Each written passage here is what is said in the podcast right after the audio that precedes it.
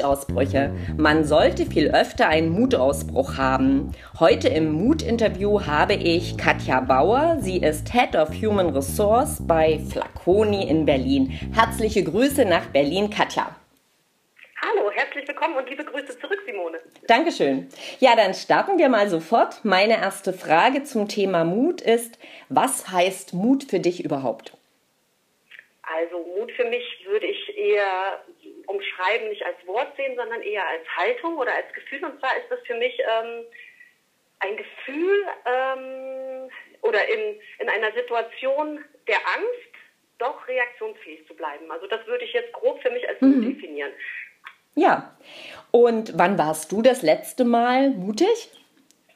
Puh, äh, ich versuche ehrlich gesagt äh, täglich ein bisschen mutig zu sein und wenn es nur ein kleines bisschen ist und Mut ist für mich zum Beispiel auch, wenn ich ähm, selbst meine rote Linie überschreiten muss. Also wenn ich vor Dingen ah. Angst habe oder Befürchtungen mhm. habe und wenn das nur ähm, beispielsweise das Aussprechen von meiner eigenen Meinung ist. Also ja. kann zum Beispiel in meiner, äh, meinem täglichen Leben, in einer Beziehung sein, dass mir bestimmte Sachen nicht gefallen oder den Eltern gegenüber ähm, und da sich eben entsprechend äh, zu überwinden und zu trauen, ähm, die eigene Meinung zu äußern, das finde ich sehr mutig. Und das letzte Mal mutig war ich heute äh, ziemlich genau ah. in einem Meeting mit unserer Geschäftsführung, wo ich mich für ein Vorhaben ähm, eingesetzt habe, was äh, der Rest sozusagen der Meeting-Teilnehmer ja, nicht ganz so unterstützen wollte. Und da war ich meiner Meinung nach mutig ähm, und konnte mich da auch entsprechend äh, durchsetzen sozusagen und das Projekt jetzt angehen. Super.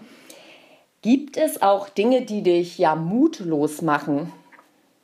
Mutlos macht hm. mich, ähm, ich sag mal,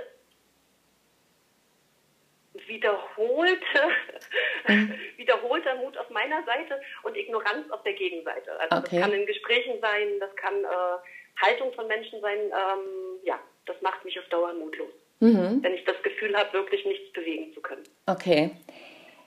Was würdest du denn ja wagen, wenn du wüsstest, du könntest nicht scheitern? Also was wäre sozusagen ein Mutausbruch für dich?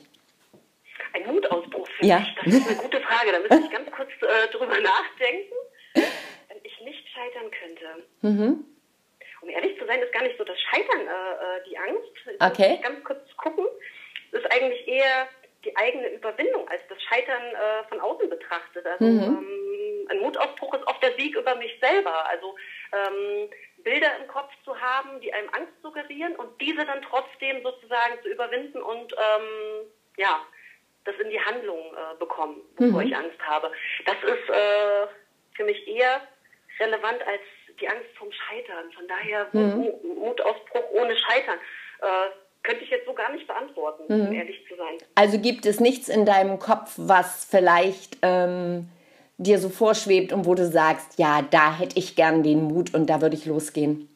Doch, jetzt, wenn du so sagst, hm? äh, fällt mir tatsächlich was ein. Und zwar ist es bei mir so, ich habe ähm, tatsächlich äh, große Hemmnisse, vor großen Gruppen zu sprechen. Ganz allein auf mhm. der Bühne zu stehen und ähm, ein Mutaufbruch wäre für mich im Endeffekt äh, die freie Rhetorik wirklich vor einer riesengroßen äh, Gruppe, meinetwegen in so einem Stadion ähm, eine Ansprache halten zu müssen, etc. Das wäre für mich wirklich ein Mutausbruch, den ich irgendwann in meinem Leben gerne einmal in die Realität bekommen würde. Oh, gut. Ja, und hast du vielleicht noch einen Tipp an die Zuhörer, so ein ja, Mutmach-Tipp?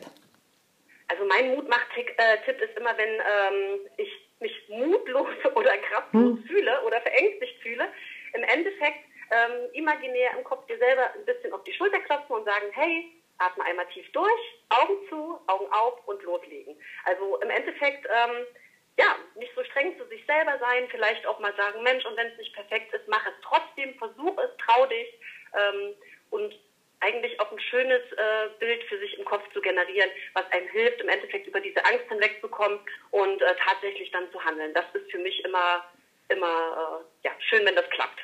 Super. Also ich sage herzlich Danke.